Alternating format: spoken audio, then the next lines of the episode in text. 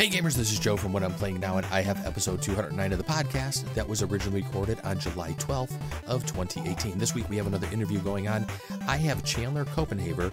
He is from CrowdOx, and we discuss what CrowdOx is, what they can offer your Kickstarter or your other online crowdfunding project. We also talk about a lot about games as well. So we talk about some of the things he's playing and some of his favorite games. So check out the episode and hopefully you enjoy the conversation. Enjoy.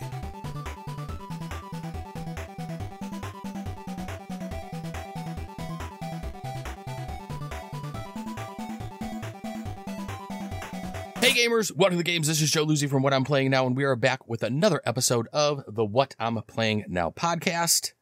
We have another interview for you this evening. We have Chandler Copenhaver. He is from CrowdOx, and we will be talking to him tonight. Chandler, how are you doing this evening? I'm doing great. How are you, Joe? I'm good. And this is take two because I had a little faux pas here at the beginning, so we won't discuss that, but everything is good now.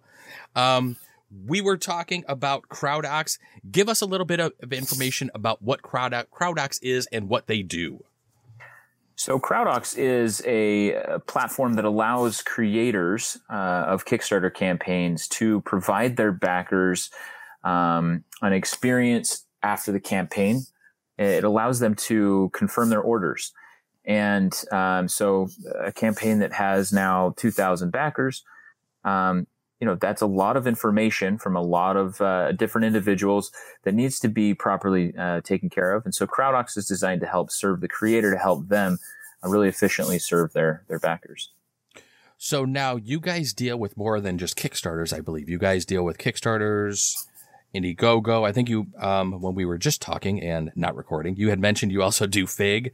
So how how is it when you have to basically you know, work with all three different platforms? How easy it for you guys to actually integrate with all of them? Yeah, so we have a great relationship with uh, Kickstarter, Indiegogo. Um, those are definitely the majority share of the projects right, that we work right. with. Um, Fig as well. We, we work with many creators from all three platforms. Um, and uh, it allows us to very easily integrate. So the, these platforms have allowed us to uh, connect with them directly so that we can actually pull uh, the information directly from the system, actually through the, API for those that are kind of know how that works. Um, and that allows us to not have a clunky process um, in terms of gathering that information. If, if, if, you've run a campaign, you're familiar that there is a import export process of, of grabbing backer uh, backer lists, and uh, it's not necessarily the easiest, smoothest transition. Um, there's a lot of kind of frustration with some people have with that, and and uh, so we kind of eliminate a lot of that with that direct API. Yeah, when I was explaining it to my wife, kind of what you guys do, I kind of told her, I go, they kind of like offer a storefront for Kickstarter projects when they end. Basically, is kind of what it is at a very high level. And she looked at me, she goes, "Okay, got it." I, go, I, go, you probably don't need to know much more than that. I go, that's right. about the easiest way I can describe it to you.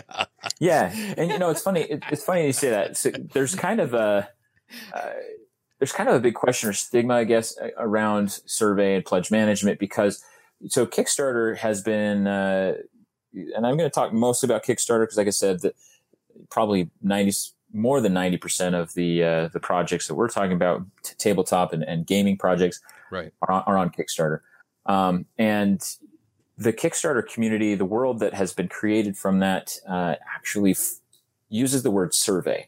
Um, I think that comes originally from the the origins of uh, of Kickstarter, where you had a really small indie project, indie idea that uh, that you you complete, you get all these orders for, and then you you survey them, you ask them some questions. Yeah. Um, and it's really sort of a limited way of looking at what really needs to be done, which is got to confirm these orders. In, in, many cases, you have orders uh, of varying complexity um, that need to uh, be confirmed. And so that's really the first thing that uh, that we do with CrowdOx is we're confirming the order that just happened, the pre-order that just happened through, right. through Kickstarter. And once that's been verified, for example, you know what size is are, are you getting? What color is would you like? Um, you know, especially for games, there's rule books that need to be determined. Are you getting the German or the English rule book? Um, once those things are figured out, uh, they need to be, uh, there's an opportunity, I guess I should say. There's an opportunity to uh, allow backers to adjust and increase their pledge um, to make adjustments there.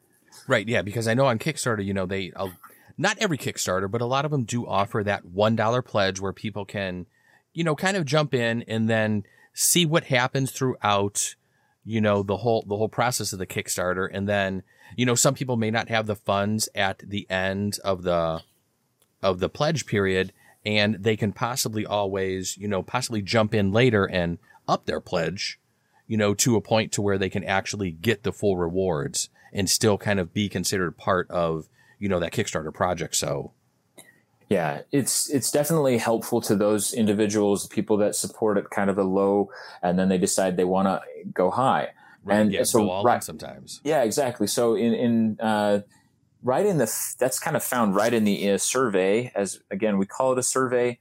I consider it less of a survey. The word I don't love the word choice just because survey to you and me when we go to a restaurant is optional. Right. right. They, they want to know your experience. Um, and uh, you're like, no, I'm not going to give you that. In this case, it's required, right? Yeah, this is a definitely. required step for all these creators. They need to know this data, this information. Um, also, grabbing shipping information is is actually one of the main reasons why these go out, um, because Kickstarter does not grab that as a part of their process. Um, and so, anyway, the that in that first step of the survey, the order confirmation survey we send, uh, it actually allows them to either keep the pledge they have, or they can scroll right down and see that they have options. They can go and increase their pledge to a higher level. Right. And so that's super key for those one dollar backers, but it's also really useful for somebody that maybe they went in for the base the base game, uh, and then you know, but they did that on day two of the Kickstarter campaign. Now they've watched this campaign for 30 days plus and realize how legit and how awesome it is. They've seen all the updates. They, you know, I, I'm I'm always a a big fan of the campaigns that do their updates really well because I feel that updates are in a sense a retention tool. They allow you to retain those people. They continue to see um, you know, not only stretch goals and those kinds of things. It's a whole nother discussion, but the, they get to see as well, um, the, the level of depth that this game has, the the level of passion this creator has, and uh, and so as somebody that might have pledged in the early days, which again, as we know with Kickstarter, there is sort of an, often a trend of a of a, the horseshoe shape. Mm-hmm. Um, a lot of backers will be backing early, and they might be backing at a lower pledge level. And so, giving a backer an opportunity to now that they're convinced, maybe they didn't think to go in and increase their pledge to that advanced uh, pledge level that has all of these awesome goodies. Now that they're really like more of a fan instead of just a tentative, you know, a, a, a unsure backer, um, they can upgrade to that higher level. Right, right. And it, you know, I know I've done that a couple of times myself. There's a couple of times, you know, you look at a Kickstarter and you're like, all right, let's, let's get this, you know, and see what it's like. And then, you know, as you, like you said, as the, as the campaign progresses and you see what is being designed and developed into it and what they're adding onto it. You're like, uh, you know, I'm going to throw a couple more bucks into this because I think I did this. I think I did the one thing with like the seventh continent. You know, at first I was like, all right, let's do base. And then partway through it was like, you know, that second printing, it's like, all right, this is not going to hit retail. We are going all in. This is my birthday present. I know my wife's going to kill me when I do this. yep, exactly. Yeah. So you've been at CrowdOx about a year and a half um, from Googling around and looking around a couple of different things. Um, how did you start working with them? So CrowdOx, uh, CrowdOx has been around for about three years. Actually, okay. probably coming up on three and a half, four. Um, I should probably know the birthday. um, but, uh, you know, it's been around for a good while, in fact. And, uh, but the kind of the origin of, of CrowdOx is that it started out as a, uh, you know, built out of the garage option, right? It's mm. different than some of the other competitors that, you know, started out with a lot of funding and, and kind of investment. Um, CrowdOx instead started, um, just like most creators do, starting out, you know, slowly growing and, and developing the product. And so, uh, our two founders, Nate and Aaron, both are developers and they began building this, uh, actually for their own board game, um, oh, wow. back then. Yeah. So it's interesting. Yeah, so they had their own. Uh, uh, Aaron's brother had a campaign, and and it did well. Um, it got funded, uh, and they wanted to you know, wanted to see what was out there. There wasn't a lot of options back then, and even the options that were there weren't exactly what they're looking for. So they decided to do it themselves and realized how difficult it was. It's not easy to uh, to do this, to make these, and um, and so they created it uh, and started to work on that as a side project, and uh, and eventually became more and more of a, a full time thing, and and uh, about the time when I jumped on board was when CrowdOx was now uh, more so established. Um, right. It was still a small core team of you know just just Nate and Aaron and maybe one or two other guys, um, and uh, so I, I, jumped on board to try to help CrowdOx really become to the to the forefront. Um, that was my that's my role. That's that was uh, why I jumped on board was to to really help grow um, this this awesome service because as a backer and I'm a huge backer. Um, I've uh, I love Kickstarter. I've been backing since 2012. Um, oh, nice. I wow. I started out with the uh, with the um, the Pebble smartwatch, and yeah. that was my uh, that was the first one that got me into it. Um, this was before I was married, so you know I had. Uh, you know, I didn't have to get a double layer of permission back then, and I, uh, you know, so I, I my buddy showed me this cool product and I thought it was awesome. And, uh, but it did take a while. So, you know, this is kind of important. It was important for me to learn the process of a backer because now I work with so many people. I, I don't want to lose the roots of, of being the backer. And, uh, you know, and I don't think I ever will because I'm always spending my money into, into campaigns like that. but, uh, but yeah, you know, I just was thrilled by the, the excitement of the, of the, the opportunity to be a part of something. Um, and you know, there's an emotional investment that happens as a backer. Um, I'm not just a, am uh, not just buying it, right? I literally feel like I, you know, contributed at some degree to the creation of this item, and uh, so that emotional investment is what really makes crowdfunding exciting. Um, yeah, I was going to say definitely. It's it, it, You know, a lot of the a lot of the projects, especially when they're when they're larger, you know, they almost build a small community. I mean, if you look through some of the the comment sections on some of these, there are just thousands and thousands of posts from people, you know, and and, and the and the creators of the Kickstarter can't be online 24 7 and there's people who step up and say you know like this is what they've said they answer some questions yeah. for the people and everything like that you know and everything and, and I, and I know the content you know the creators like it because it takes a little bit off of them because I know some people who have run Kickstarters mm-hmm. you know and they've said it's very very time consuming it's very you know you really have to just invest a lot of time into it if you yeah. want to be successful Oh, absolutely. Yeah, it's it's absolutely true. The community is huge, and and uh, so that that's kind of what got me into it. I, I, backed that campaign, and then I was sort of hooked and, and continued following and backing projects. Um, and uh, uh, part of my um, studies, I had focused on entrepreneurship and on uh, that was a big component. So I had already been working with and consulting with small businesses, um, and uh, but had such a fascination with this uh, with this I guess category. It's not really an industry. We we think of it as an industry.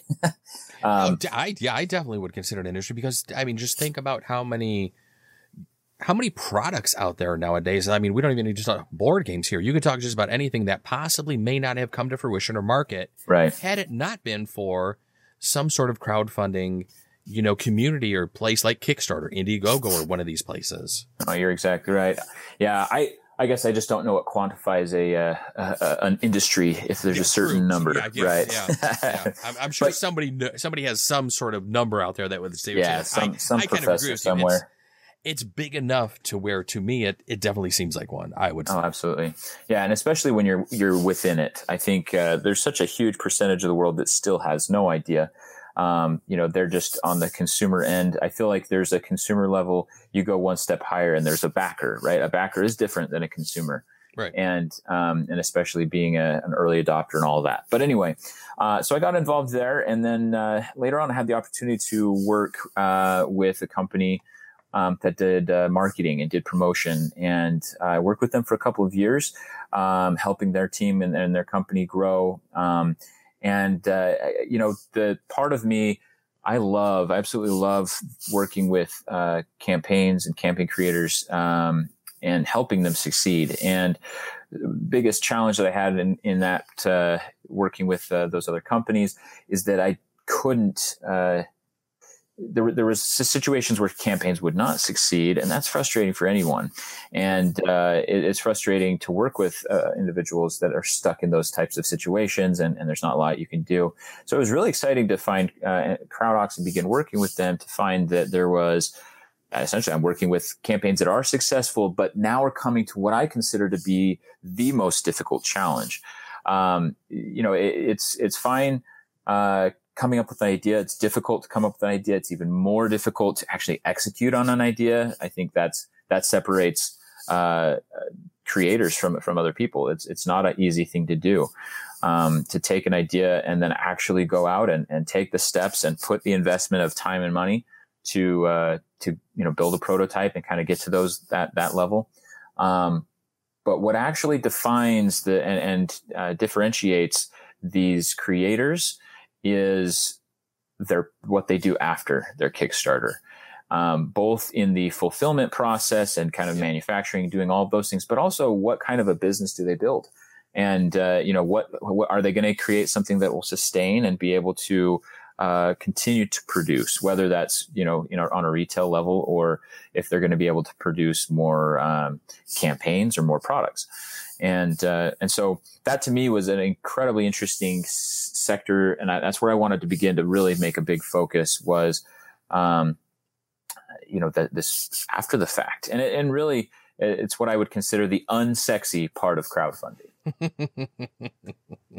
That's a good way of putting that. Yeah, it, it, really is. I mean, Kickstarter is fun because you get to watch that number go up, and right. and there's a lot of energy and, and interaction and movement, and you know the project's trending. Now it's not trending. What do I do to make it trend again? And so there's this whole like uh, anxiety causing, but also kind of uh, you know in, a lot of endorphin, a lot of excitement with with Kickstarter. But when that's all said and done, really what I would consider the harder part of crowdfunding now starts, which is now you have to go and begin that manufacturing. You have to right. now go and, you know, then do the fulfillment. And those are steps that are pretty daunting and a lot of creators struggle. In fact, that's where most campaigns fail is, uh, you know, is in those stages. And so well, that's, I, yeah. I know I've talked to several different designers who've used Kickstarter before who've, who've produced, you know, games and content and, you know, sometimes they run into hurdles and, you know, shipping late you know, at least they've shipped late. The ones that I've talked to, you yeah. know, and I say, you know, I say better late than never. Mm-hmm. You know, mm-hmm. there are some people who, who, you know, complain about that sort of thing, but sometimes I think they just aren't ready for what, what basically the Kickstarter turned into. Yeah. You know, and basically how popular it did mm-hmm. become. And then, you know, there, there's possibly only maybe one or two people working, you know, at this. And there are a lot of, you know, game developers and designers who are are just you know one or two man teams, mm-hmm. and then they're trying to do everything under the sun to to actually fulfill that, and they're right. like, okay, I was not ready for this. I possibly still have a day job that I'm trying to work with. Yeah, yeah. Besides, sure. then do a second job, and mm-hmm. so it mm-hmm. just becomes very, very overwhelming. I think for some of those guys. Oh, absolutely. It's definitely daunting. And, and, you know, that's why you see some of these campaigns that, that, that do incredibly well. You, they've raised millions of dollars, but they don't have the business acumen to match that. Right. And that's where you have a coolest cooler type campaign that, you know, that there's decisions made and there's things that happen that, uh, cause problems, not only delays and in some cases complete failures where the, yeah. you know, products never shipped and things like that. So, um, it's, you know, it, it's difficult. And, I think it's where uh, you know Kickstarter has begun to try to put some energy into that. Um, you know, they've made some partnerships recently. I was at CES uh, early this year, and they introduced uh, some of the new relationships that they're establishing. Um, a lot of it, unfortunately, is more on the tech side, right? Mm-hmm. They're they're establishing more of a design slash tech focus of to, to support creators uh, in manufacturing. Um, but uh, the nice thing is the tabletop community already has easily the best community in terms of support. If if you go out and look for it, you'll find some of the best support in literally in all of Kickstarter um, in the tabletop community. Yeah, and I, I think you know, we, we've talked about a few of the things that, you know, a few of the failures, but I mean, if you actually look also at some of the successes that have come out of Kickstarter, there are some companies that have started on Kickstarter that have turned into fairly well known publishers. Yeah. And, you know, of board games, you know, lately, I mean, Stonemaier Games, you know, mm-hmm. we'll just mention him, you know, he's, Jamey's done some wonderful things on Kickstarter. I mean, mm. and he started off yeah. small. I mean, and he's, you know, he's just one of many that, right. you know, companies that have basically started off smaller Kickstarter and have basically just used it as a platform to just yeah. grow themselves to where some of them almost don't even need it anymore or are using it anymore. If we took out Kickstarter as an element, I actually don't think the tabletop community in the world that is is involved would be anywhere to what it is now. Oh, uh, because yeah, like you're saying, there's there's plenty of self-published, you know, originally starting as self-published, uh, self-publishing uh, designers that then went on to create a, you know, a, a publishing company yeah. to then bring in other games. And I think there's actually a huge amount of those individuals that oh, are out there that started out because of the Kickstarter, you know, what what Kickstarter allowed them to do. Um, and so yeah, it's I, I'm a huge, huge fan. Uh, it's part of the reason why with CrowdOx, I mean, we have our origin based with uh, within tabletop world. Like I said, that's kind of where um, we sort of got into this. And and you know, myself personally, I I grew up playing Magic the Gathering and uh, you know playing uh, all sorts of games.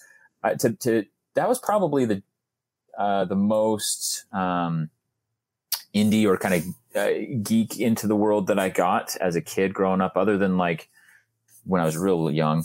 I did LARPing before that was a thing, you know, oh, wow. just with okay. my just with my buddies, you know. But the um, the you know playing Magic and then getting into lots of other games. Um, but then it was, you know, I started backing some of these Kickstarter games and right. getting into that um, a little bit, a little bit later than some, but uh, you know, I think it was about 2016, 17. Um, I've got a couple here on my shelf, like back Secret Hitler, and you know, okay. got a couple of these. Um, some some of these I, popular I see, games. I see Seventh Continent back there. Yeah, there's a couple back there, a couple good ones. Um, and you know, so the that that's been a big part of our focus with CrowdOx. We we really aim to serve the uh, the crowdfunding community, but also specifically the tabletop community. Yeah. So, so in looking through some of the things when I was doing some Google searching on you, you actually have a degree in Japanese besides the entrepreneurship piece that yeah. you have. Uh-huh. So what that is a hell of a combination. The Japanese entrepreneurship. What what got you into the Japanese part of that? I have a kind of an interesting degree. I did a uh, I did a bachelor of integrated studies, which they let me take three different disciplines, and I took uh, Japanese, entrepreneurship, and child and family studies. Actually, um, and so those are my combination. Yeah, three very different worlds. Um, yeah. Uh, so my grandmother's Japanese, actually. Um, oh, wow. She, uh, I mean, I never learned any Japanese growing up. I grew up here in the states, you know, but um, but she, my grandmother's Japanese, um, and I always loved the culture. Was very in, into a lot of those things, and uh, ended up uh, going to Japan uh, for two years as a missionary. Oh, that's um, awesome. Yeah, so I lived there for two years and and learned the language. Um, and uh, you know, I think that's fundamental to a lot of things that uh, that I learned. And uh, but yeah, that's that's why I studied it. I wanted to continue um, developing that because it's you lose it fast when you're not around it. You lose it fast. Oh, oh yes, yes. Um, yeah, and sure. yeah, so. Uh, but yeah, I did some kind of different things with schooling. Um, the entrepreneurship and the Japanese um, sort of brought them together uh, and ended up developing a child uh, uh, character development program um, as a part of that. And uh, so that was sort of my studies uh, in the, the, school setting.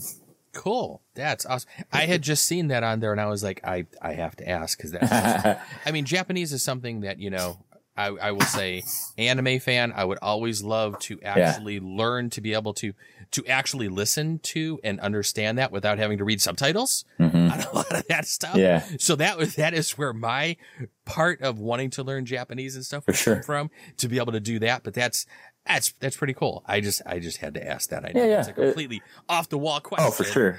Fun f- fun side note. Yeah, I guess I should clarify with that child the the, the character development program I uh, created. Uh, I don't really do it right now. I want to get back into it now that I have my own kids, especially. But the uh, but it was a samurai themed. I should clarify. It was a Bushido samurai themed uh, nice. character development program. Okay. So yeah, took some of my martial arts training that I did since I was a young kid and brought it into that. So cool. it's a lot of a lot of fun. All right, so back to CrowdOx. Yeah. I don't know if you'll be able to answer this one or not, but what is the biggest Kickstarter do you think that you guys have actually had to support? So it was actually uh, a tabletop board game uh, that you've actually already mentioned, which is Seventh Continent. Oh, okay. It I, was. I was which, wondering if that was. I didn't yeah. say that, but I, I'm 99% sure that it is. Uh, it was. I mean, it already. I say I shouldn't say it was. I mean, we're still working with uh, with Bruno and his team very closely. Yeah. Um, you know, in fact, they currently, as of right now, they have their uh, they just reopened their late pledge. Um, so that people who missed the campaign, uh, you know, for those that don't know, they ran their Kickstarter campaign, um, and raised seven million dollars, which was pretty intense. They they had fifty uh, uh, forty three thousand backers. Yeah, and uh, so that's a lot of people to deal with. And um, we had actually worked with uh, with them on their previous campaign. Um, the, the original Seventh Continent game, uh, we had worked with them as well. So we did that one with them, uh, you, you, know, a couple years ago, and then we helped them with this one, which is a reprint and expansion um, for What Goes Up Must Come Down. And uh, yeah, like I said, they have uh, it's an ex- Kickstarter exclusive, um, and they had the opportunity based on kind of how timelines and everything is laying out. They had the opportunity to reopen their late pledge uh, page, which they're only taking additional backers um, in through that process, uh, I believe, until the end of this month. I know it was a one month time frame. Yeah, yeah. I think it was. I think so, it's until the end of July is what it was. Yeah. What I saw in some of those updates. Yep. So it it's uh, you know it's been a fun, exciting uh, campaign to work with because they they really do it very well. Uh, they they run their campaigns very well, and um, you know like like we talked about, it's not difficult to do, and it requires the certain types of of uh, follow up and personality and right. and uh, you know, characteristics to be able to do that well. Yeah. So on a let's say on a weekly or monthly basis, how many hits do you guys think you guys get on CrowdOx? Like how big, how much traffic do you guys get, you know, on a daily, weekly, monthly basis or something? Do you, do you have any idea? Uh, for CrowdOx, we're, we're definitely like as I mentioned before, we're scaling. We've been growing mm-hmm. um, organically. We we didn't have kind of a unnatural push to get us going over the last month and a, or a year and a half. Uh, really, since I got on board, we've been looking to scale and we've been growing month over month. Um, we, uh, you know, we're working with uh, hundreds more creators um, comparative to where we were before. And uh, it's been really exciting. And, and, a big part of it, as I mentioned, you know, we've had a big focus on the tabletop community. Um, there is a lot of uh, a lot of things about our platform, uh, both with the user experience, uh, the the UI UX as it's known, right? The right. the user experience and the the user interface is something to us that's really important we feel that uh, the smoother, the cleaner that is, the uh, number one, the easier it is for a backer to process through, to go through quickly. Because again, that that's a frustration a lot of creators have is if they're waiting for people to get in and complete right. their their survey. Um, and so making that really clean and easy for easy for them to add on. Um, that also for the backer makes it so they're more inclined to spend more. Um, and so for the creator, that's great. The, the higher conversion on those add-ons. Um, just kind of some basic numbers. On average, roughly about 25% of backers will make some sort of an increase to their pledge. Oh, wow. Um, that's interesting. Yeah. So we've kind of, we found this roughly about the 25% of backers will make that increase.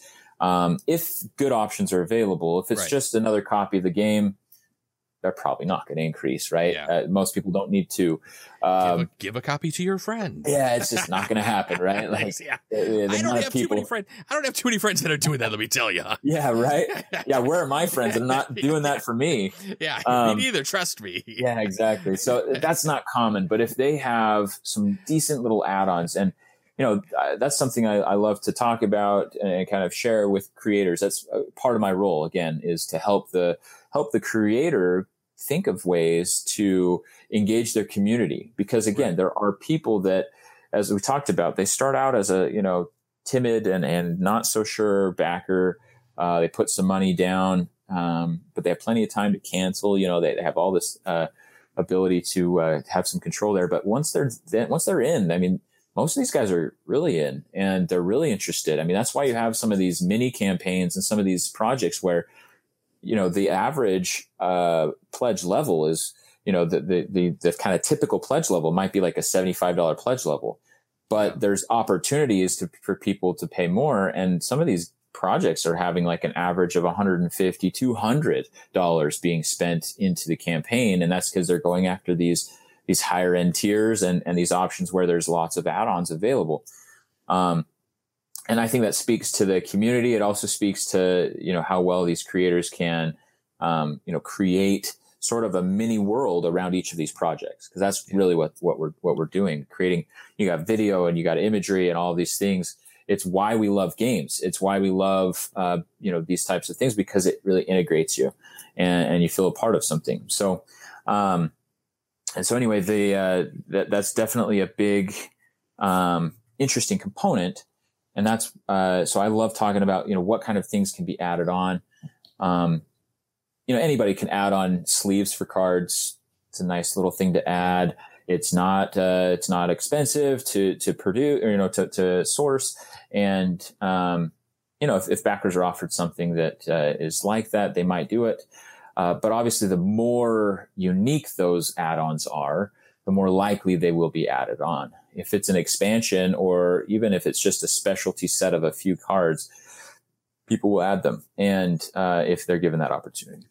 Yeah, and it, I mean, from a backer perspective, you know, like we said earlier, it's very easy to just get, for lack of a better term, just sucked into the whole project, you know, mm-hmm. and you get caught up in the excitement, and you're just like, you know, like I said earlier, you know, you think that, you know, I'm just going to go base pledge on this. And then all of a sudden, as you're going through the campaign, you're like, I want everything in the kitchen sink in this damn thing now because I'm like super excited about what's going on with this project. Yeah. And, you know, you're just like, hey, here you go. Just take, take my money, take my money.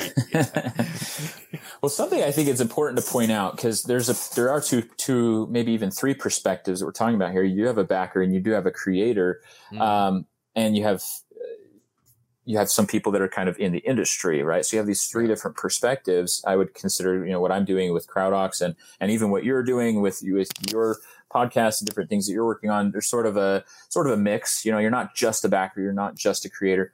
Um, but there's an interesting perspective, uh, because for a creator, add-ons could be the, the make it or break it of profit margin. Yeah. Um, and, and a lot of uh, backers and even other some creators don't even understand that fact, but that sometimes on a on a base game, you know, if it's not massively wildly successful, maybe you have 2000 backers, you're you're hitting your MOQ, your your minimum print run, um, and that's about it, right? You're kind of at the you're not quite at the point where the the margin on the um, on the units are amazing, and so when they have their base game that they're now going to to do the run for they might end up selling it out. I mean, I know that happened recently with the Island of El Dorado, which we worked with. Uh, really, really great game. The quality is amazing. Yeah. And, uh, but you know, they sold out that entire print run. Um, that's why they're, they're on Kickstarter again. Uh, mm-hmm. they, they did a reprint and expansion. Um, I'm super excited about that game. That's one that I've always been just kind of a, a geek fan of. Um, but the yeah, uh, I've actually been eyeing that one lately. Yeah, I, I have been playing it uh, since since I, I, did get my copy, and uh, it's it's amazing. I absolutely it's it's been a really fun game to play. But the uh, to kind of bring up that point though about add-ons for a creator, it it really sometimes is the lifeblood because when I add on some of these additional items um, on a business side, if we look at it from that perspective, there are typically uh, sometimes a higher margin on these add-ons. Okay. You know, if I'm if I'm going to offer some custom dice, for example, um, there may be a better margin on those custom dice than there are my right. base game. Mm-hmm. And so the money that they make, the the added revenue that a creator receives from that, um, actually might it, it might make it more possible for them to build their business and be able to make more games. And, that's kind of the reality of, of why that uh, can be so key to a lot of these campaigns. I think I think a lot. Some of the other things is I know some retailers that I know um, were a little hesitant on Kickstarter at the beginning, and they're even now. I know some of the friendly local game stores I go to are definitely saying, you know, when they send out maybe like a newsletter or something, they're saying, "Here's the Kickstarters we're participating in. If you want yeah. one of these, let us know. You can mm-hmm. get their Kickstarter here. You know, you do, you you know, if you don't have the money to pledge for it now, yeah, we're pledging for this. You can pay for it when it actually comes out, right? And we're going to give you all the Kickstarter goodies that go along with it and everything. And I think that's a really interesting yeah mix that that has that has changed because at the beginning it seemed like it, it there weren't really too many campaigns offering that type of you know integration with the friendly local game stores. I, yeah, I agree with you, and and I think part of that comes from the the retailers. There's a lot of there's there's a feeling of uh, kind of a threatening feeling that I think yeah. a lot of retailers had, especially early stage where you know this new Kickstarter thing's coming in here, and and it does take money out of the retailer's pocket, or at least that you know that's definitely part of the perception. Um, and so there was a lot of concern about that, but I, I agree with you. I think that there is slowly becoming more and more of this shift, which I'm a huge fan of. I love oh, the definitely. idea. Yeah. yeah. I love the idea of. Uh, in fact, I just did a call earlier today um, with a creator that uh, he's preparing right now to send his surveys. Um, and you know he has a number of retailers. I think he had you know 14 or so retailers that had pledged on his Kickstarter. Um, they hadn't really defined that order yet. Um, they pledged at a, like a you know a set rate, a set pledge level, and then you know through CrowdOx later they're going to add their um, you know their order basically right, in. Right. Um, and you know it's a great functionality of the software because it allows a bit more of an appropriate experience for the retailer where the retailer can say you know they can kind of have a discussion first and then put in that that pricing and then the creator can associate however many you know base games and expansions that they plan to send um, but I agree with you. I think that that's an important part of the the growth of the uh, of of what Kickstarter is doing for the community because it allows there to be more synergy between uh, the retailers. And I, and I know there's uh, a lot of retailers that get frustrated sometimes with the lower pricing, and, and it's definitely a, a big discussion. Um, and I, so I think the more that creators can be you know work intelligently with the retailers and, and find that middle ground i think there's a lot of success to be had so now have you guys ever thought from a CrowdOx perspective from a from a software i mean i said i work in it so i'm going to throw this out here this could sound a little crazy but have you guys ever thought about maybe reaching out to retailers and saying hey why don't you guys sign up with us and then you can have your customers sign up through your store and then they can order the different games through you know kind of like like CrowdOx you know, and offering mm. us possibly a service like that. Yeah. There's there's there's several different things I think that a third party company like CrowdOx might be able to do and step in and possibly fill a gap that might help retailers, you know, bridge right, this right. Kickstarter thing. I see what you're saying. Yeah, I, I, I agree. No, I think there's definitely a lot of opportunity. We have a huge list. We've got a massive list of things of like, you know, that would well, be that that's, would be that's, awesome. That's good. That's good to hear that you guys are thinking about different things. Oh, Not for necessarily sure. what I just said, but you know, oh, thinking yeah. about different things and seeing what you know what you could do, taking possibly CrowdOx to the next level.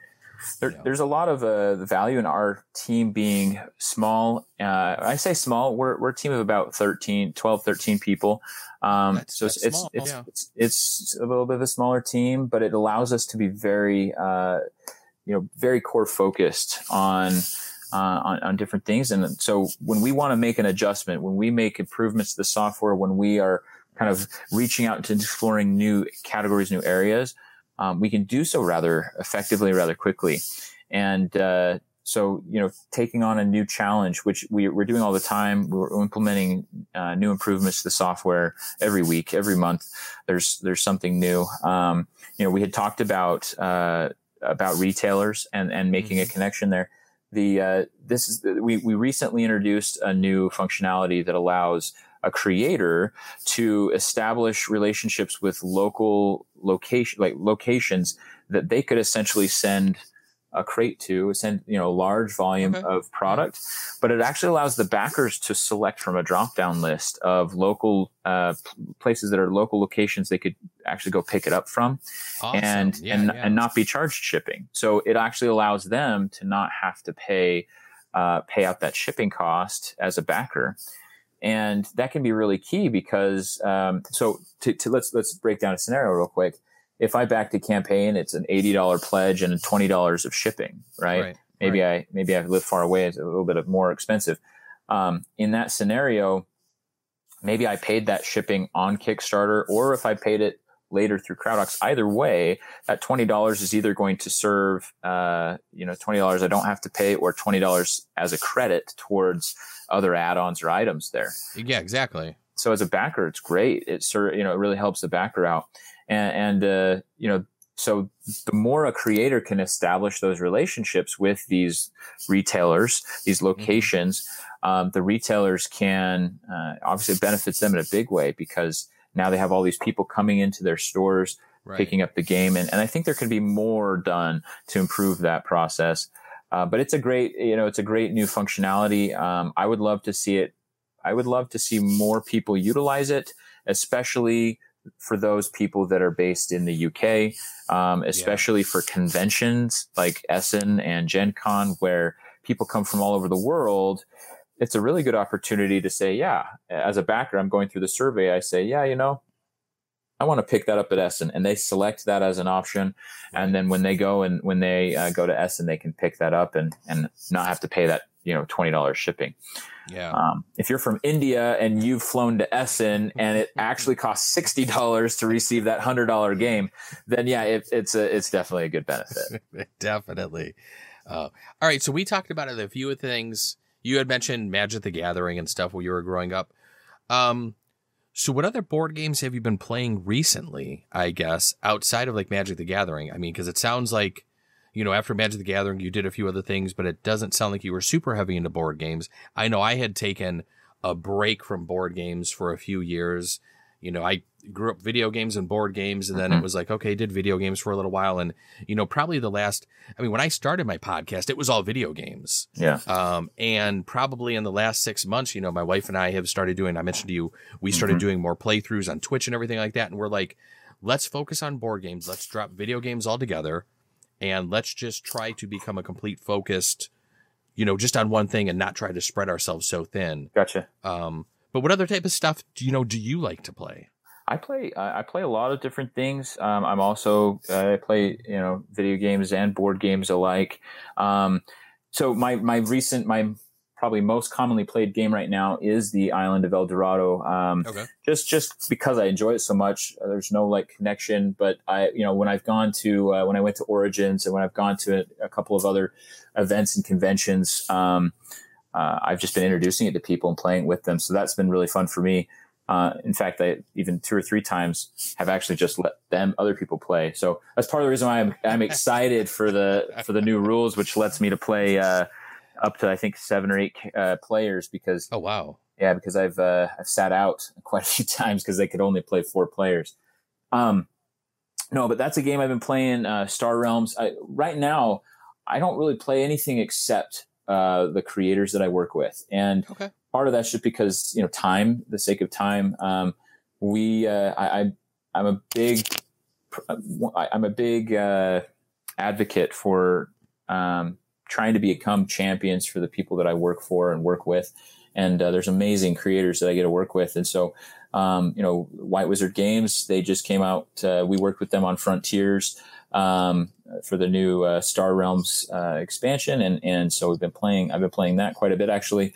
Um, that's kind of replaced my uh, my deck building uh, need with uh, you know with what I used to do with Magic, which I haven't done that for a long time. But um, been playing other other games. Just uh, been cracking open uh, facade games. Uh, been work playing uh, Salem and uh, Tortuga. Okay.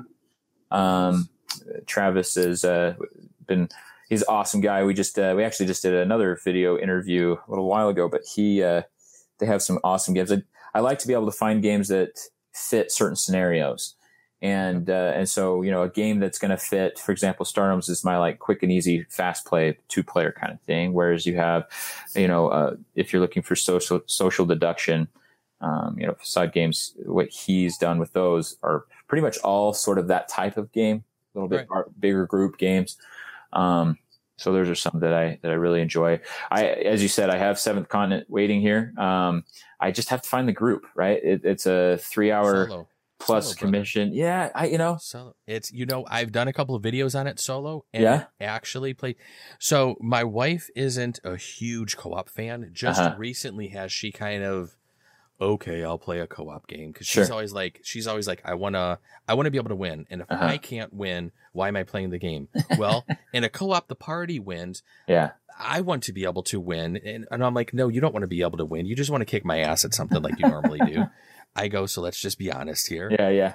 um, but you know, she recently has been doing more co-op stuff, but um, Seventh Continent, she's really not huge into the story stuff. So yeah.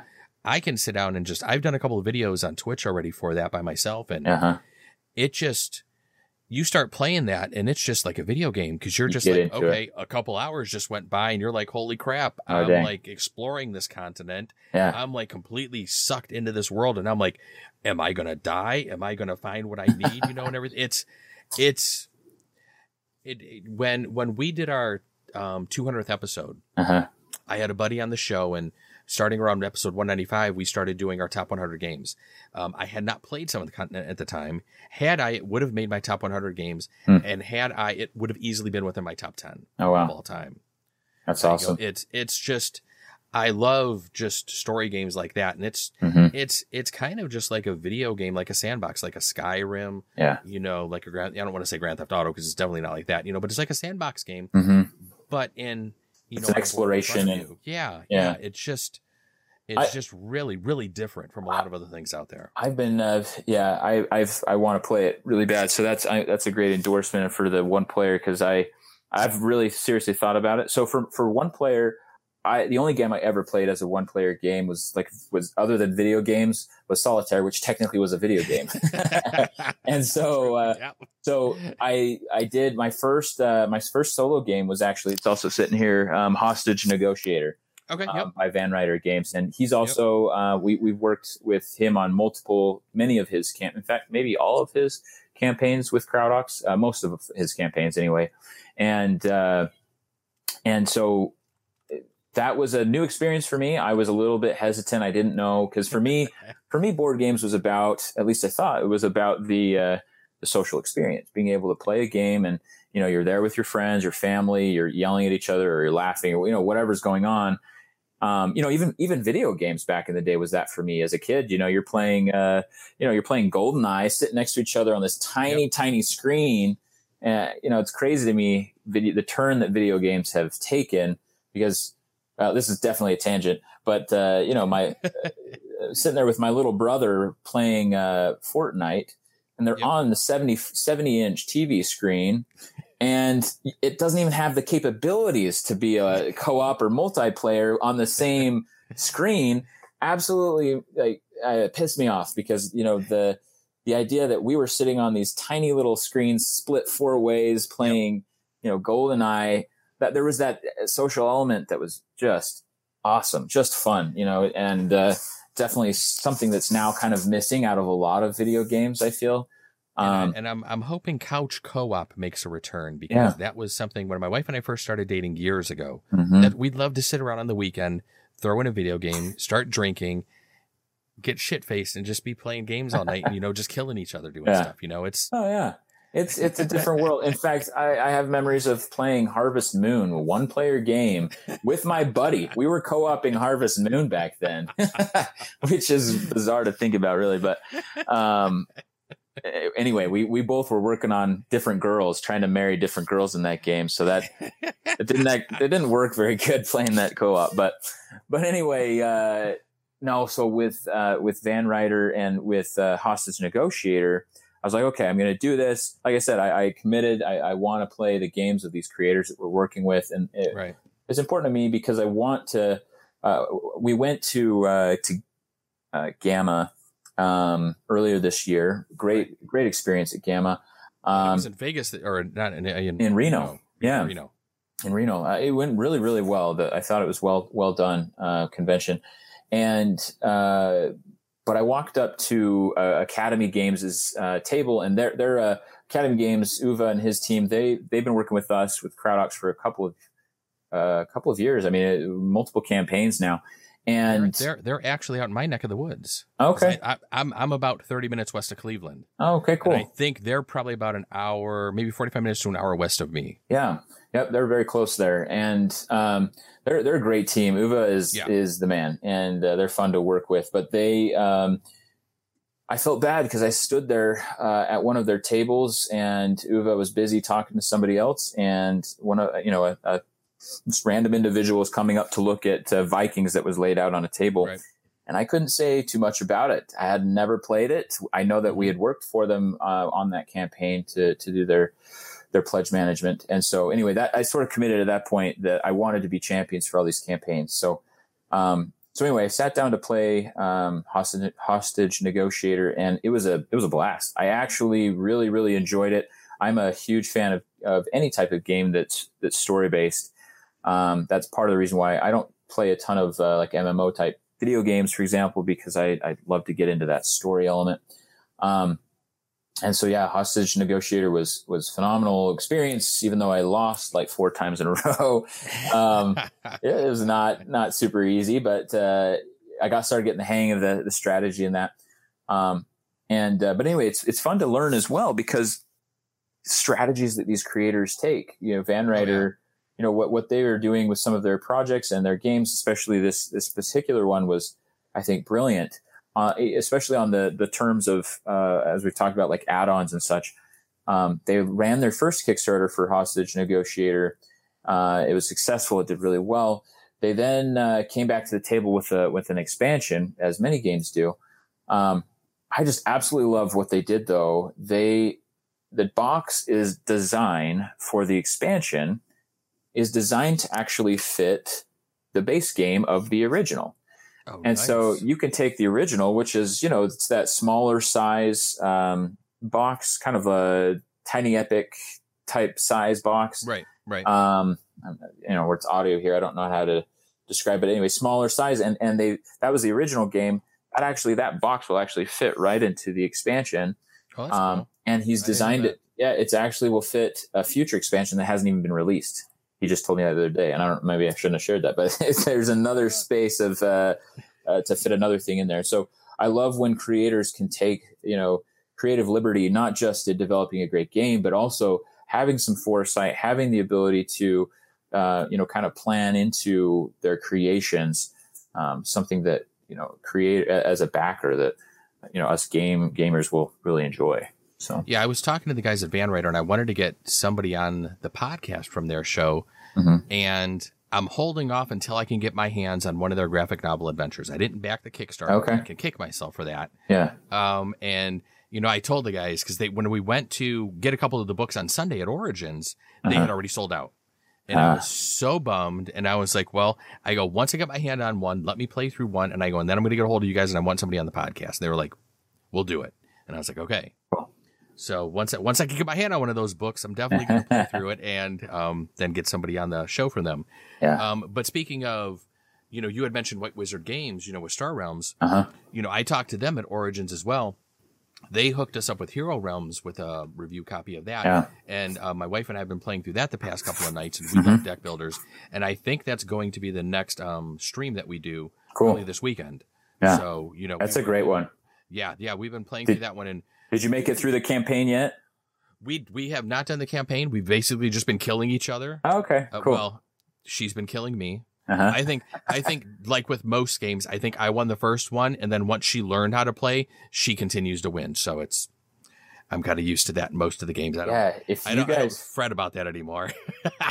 if you guys haven't played the campaign, that's definitely the next step. I think I think I did it a little wrong. I played the campaign before I played just you know oh, the one to one battle, and uh, I think it would have been better to play you know that do it in the order that you have because then you kind of understand the mechanics uh, even more clearly. It's it's almost identical to Star Realms, except it's a little bit more complex, a little deeper, and so um, a little bit more rules and whatnot.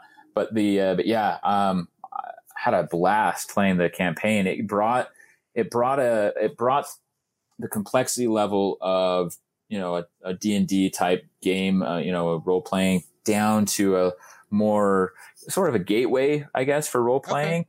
Um, because the campaign, I was able to sit around with my couple of buddies that these guys had, are not, you know, board game. I mean, we used to play Magic together, but right. that's the extent of their of their board gaming experience, really.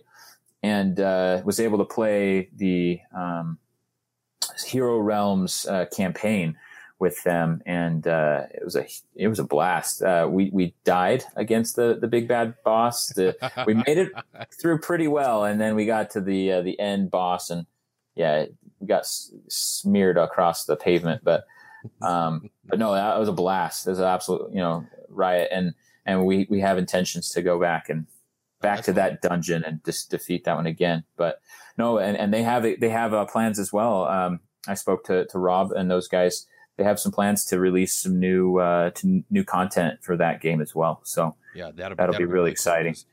I had a feeling that my wife and I would like it because Cthulhu Realms. I mean, even mm-hmm. though that was put out by TMG, it was by some of the same designers as Star Realms yeah. and all that stuff. Um, uh, but that was one of our favorite deck builders. Um, okay. I like I like Cthulhu, so that was a nice one for me. But I had a feeling we would probably get a big, uh, you know, get a big kick out of Hero Realms because we're both fantasy fans. Mm-hmm. You know, I mean, we can sit down and play Diablo three, do dungeon crawls together, and yeah. all that stuff together. We that's you know that that's our bread and butter. So I figured gotcha. I go. I have a feeling we're gonna like Hero Realms. So when they gave us the review copy, I told her I go, this is this. You're gonna learn this very quickly, and she did. And yeah. we've been actually playing it the past couple of nights, preparing um, you know, to get ready to do a video for that one. So awesome. I'm excited to do that. Yeah, that's a fun one for sure.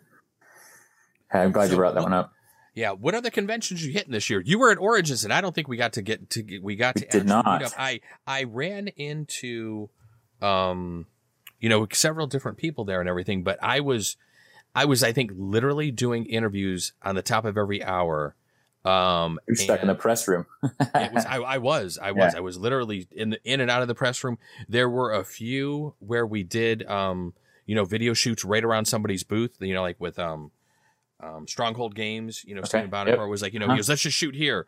And so, you know, my wife grabbed the camera and she was following me and him around his booth as he's going crazy. That's funny. Um, great interview. He's a funny guy. He's awesome. Um, yeah, he's great. You know, and like I said, you know, my wife got thrown behind the camera and she was like, didn't know she was going to be doing that. I mean, yeah. she, she was a trooper doing that for me. I mean, I, I couldn't have done a lot of that stuff without her. So I was definitely cannot thank her enough for everything she had done with the help at Origins and um, you know, we just had a great time doing that. But I didn't, I didn't even get to see you at Origins. Yeah, so, it was. But what other what other conventions are you going to this year? It was a good event. Yeah. So this year, um, we definitely have intention um, to we'll be at uh, Gen Con. Um, sort of our entire uh, convention presence uh, was it's all last minute planned right now because we we we we Origins was our uh, our GAMA was our first one, uh, okay. first first convention we'd ever attended as at least had representation for our company, um, and uh, so we you know we we went to GAMA and uh, and then Origins later. Um, we've done a few others that are local uh, Utah in Utah here where I'm based because uh, CrowdOx we're, we're based all over. We have team members all over the country. In mm-hmm. fact, we're now technically international. We have somebody uh, in nice. yeah overseas, and uh, she's one of our customer service. So it kind of works out, you know, to have some like late night service, customer support.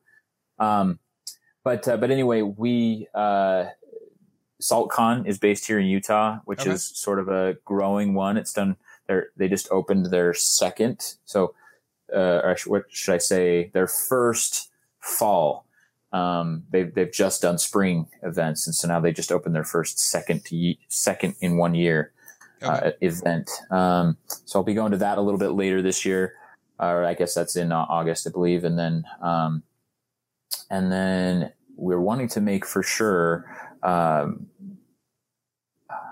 I was going to say Unpub. I do want to go to Unpub quite a bit. PAX Unplugged? Uh, PAX Unplugged, yes.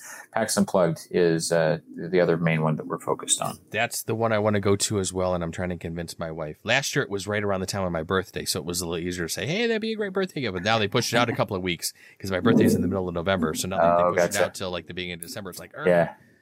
So, because we yeah. to, we we actually went to PAX East a couple years ago, and we drove okay. out to Boston, uh-huh. um, which was a lot of fun. Um, yeah. And a couple years ago, PAX East, it, mostly video games, but there there yeah. was a there was a small board game presence. They had a board game area. There were some publishers, designers there, and stuff like that. But it was a lot smaller. Yeah. Um, and I've heard so many good things about PAX Unplugged that I'm like, damn, I would love to go there and just cover that show from a for the website and everything. Yeah, I, yeah, I've heard it's really growing, and and uh, there's been a lot of uh, exciting growth for for that particular event. So that's a big reason why we wanted to be a part yeah. of it.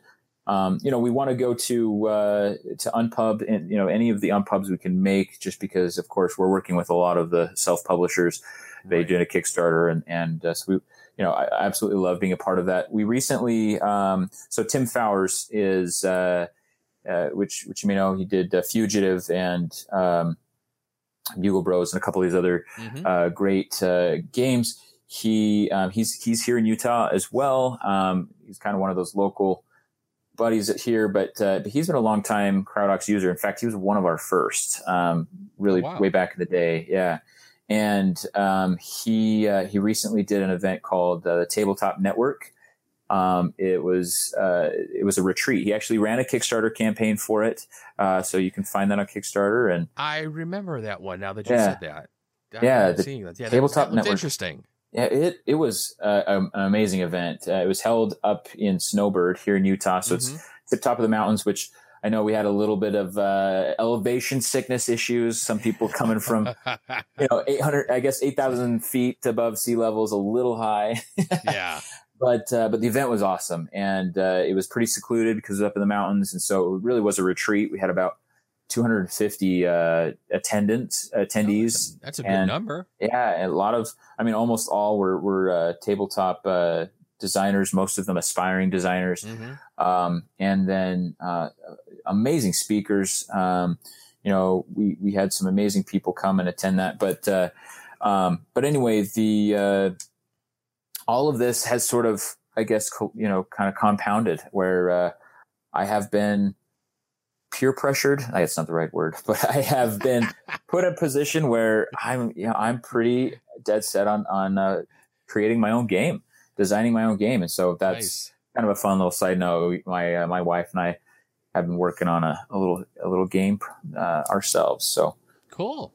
Anyway, yeah, can you can you can you can you tell us anything about it? I mean, is there uh, maybe don't we don't have to say too too much. Maybe a genre or a form of mechanic that is maybe within the game. So we're we're we're looking to make a game. My wife is a chemist, or she she was a chemistry teacher.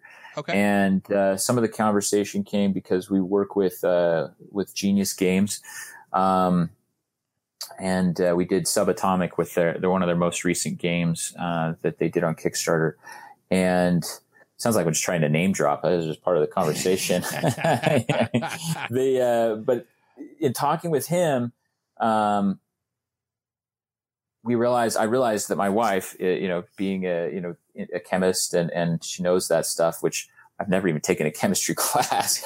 Um, but, uh, you know, she, uh, I'm like, wow, she's got, you know, these capabilities and he has kind of a need for, for games. I thought it'd be cool to design something just for, for them and, and, uh, see if I could, you know, work with them and, and, you know, nothing, it's very likely that nothing will happen in that regard. But what we're designing right now is a, uh, it's a pH game. So okay. talking about like pH levels, you know, yep. and, yep. uh, it's sort of a, I would say mechanic wise, it's a lighter game for sure. Uh, it's, it's, we're designing it to be a very light, uh, you know, faster paced game, um, that, uh, would be, could actually teach you about acids and bases. Okay. Um, which again, I'm actually learning through, while I'm I, I was designing. Just, I was just going to say, so you're learning this as well. That's right. that's and that's kind of the intention of the game is that it should teach you those principles while you're actually just playing something fun. And uh, yeah, so it, it, should be fun. We're, we're kind of we're gonna see where it goes, but uh, but yeah, you know, I'm trying to bring some of my uh, experience in, into that and and she's bringing her experience into that. So we'll see what happens. Well, but, maybe you guys can get that on Kickstarter, have a successful Kickstarter, then use CrowdOx. Yeah, uh, you know that that's a good idea. That's there you go. There, there's your plan. I like we it. Got a, we got a business plan already. I love it. Yeah. I'm taking notes as we go. So, all right. Anything else you care to share with everybody? Uh, if people, if there's any designers, publisher, anybody out there listening, and they're interested in CrowdOx, who should they be contacting? Where can they go? What can they do to find out more as far as the services you offer and what you can actually do for them? The, the easiest way to connect with us, um, we, as I mentioned, we are making a really conceited effort within this community. We want to be uh, the premier option, and not just in terms of the use of the software and the user experience, um, which has been a big focus. We take feedback from backers and creators alike to make sure that the, the platform is really strong and efficient. Um, but also, we uh, we have a lot of desire to um, to make sure that we represent this community really well. And so, um, so anyway, the, we, would be happy to connect with anyone. The easiest way that they can reach out is uh, through our website. They can reach out, um, also reach out at sales at crowdox.com. That'll get in, that'll get them in touch with our team. Um, they can reach out to myself and you know personally as well. Uh, I'm, I'm, pretty active on Facebook and the forums. Um, I you know I just get a kick out of and have a really f- good time with with uh, helping creators. And so if, if, any, you know, if creators want to connect with us, um, I'm always encouraging creators to, uh, or people who are looking to do campaigns to reach out and connect early. Um, I run into probably, I don't like putting a percentage on it, but it, most of the creators I talk to make some, you know, their first time creators, especially, they make some very uh, simple mistakes that I think most creators do, which usually has to do with shipping or usually has to do with right. the layout of the campaign. Even experienced and veteran creators will create a campaign and then later find out that the software will struggle to, you know, do exactly what they were thinking. And yeah. so it's much better to make those plans beforehand. You can also plan your margins and, and kind of everything there um, to, to fit the, uh, you know, what CrowdOx can do to serve that creator. And, um, so early is good to communicate. We can at least have conversations. Um, I, as I mentioned, I'm happy to even provide, you know, advice through the process. Just cool. it's just part of what I get to do. So excellent. Well, Chandler, thank you very much for being on the show this week. Um, we will be back next week with another episode. I think I have another actual interview next week. Um, I think I'm actually interviewing Mark from the Grand Gamers Guild um, who I met at Origin. So looking forward to that one. But I definitely like to thank you for being on the show. It was great that we finally got to hook up. It was excellent talking to you. I think we had a great conversation here. Can't thank you enough for being on the show. Hey, thanks so much. And uh, we're excited to uh, continue following this uh, podcast. All right, excellent. Thank you. All right, everybody, stay tuned for more stuff on the show. We'll be back later. Thanks a lot. Bye bye. Hey gamers, there you have our interview with Chandler from CrowdOx. If you are running a Kickstarter or any sort of crowdfunding campaign, definitely check out their website at crowdox.com. I know a lot of the Kickstarters that I have backed um, have utilized CrowdOx, and I think it has always been a nice, seamless, and great experience from an end user perspective.